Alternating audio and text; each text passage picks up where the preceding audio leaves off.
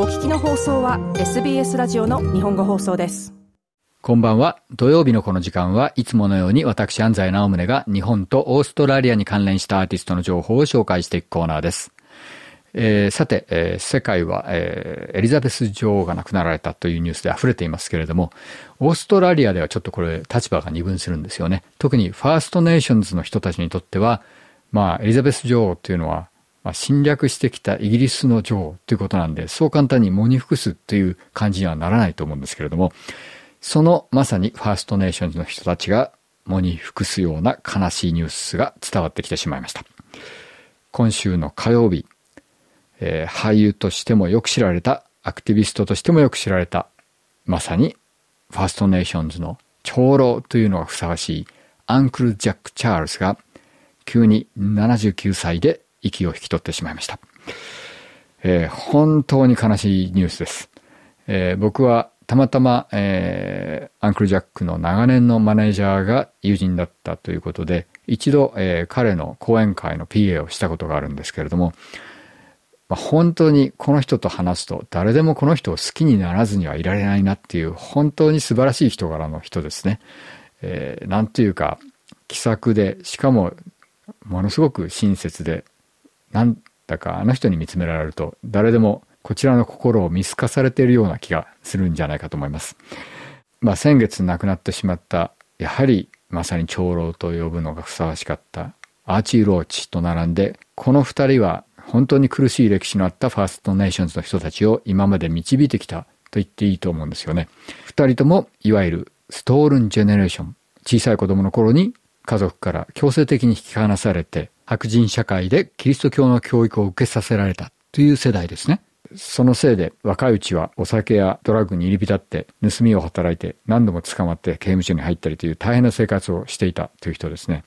それが70年代初めにシアターに入って俳優として活躍し始めて、その後本当に家族の映画やテレビで大活躍してきた人です。でもこの人の話を聞いてると、そうした大変な自分のストーリーも決して暗い話にならないんですよね。えー、よく有名な話として、えー、言われるのは、この人が警察に何度も盗みで捕まった時に、その理由を聞かれて、いや、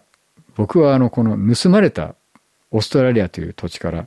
家賃を取ってただけだって言うんですね。えー、そう言われるとなんだか納得しちゃいますよね。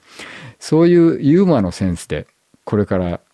まあ、移民してきた人たちとファーストネーションの人たちが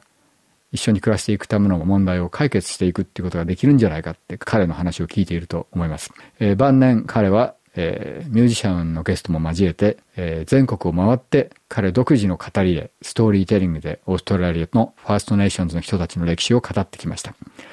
えー、本当に稀有な存在だったと思います。えー、まあ彼はメインはミュージシャンではなかったので、えー、ここで彼の曲をかけるってわけにはいかないんですけれども、彼がまさに種をまいてきた、そうした、えー、コミュニティが今まさに花を開いています。今日はそうした中で、えー、まさにそれを象徴するようなイベントを一つ紹介したいと思います。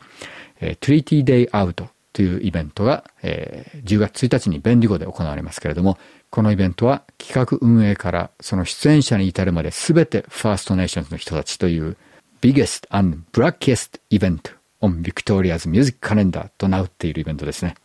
えー、本当に、えー、ブリッグスやダン・サルタンといった大物からキーアン、バンピーといった、えー、新人まで含めて素晴らしいアーティストがたくさん出演します。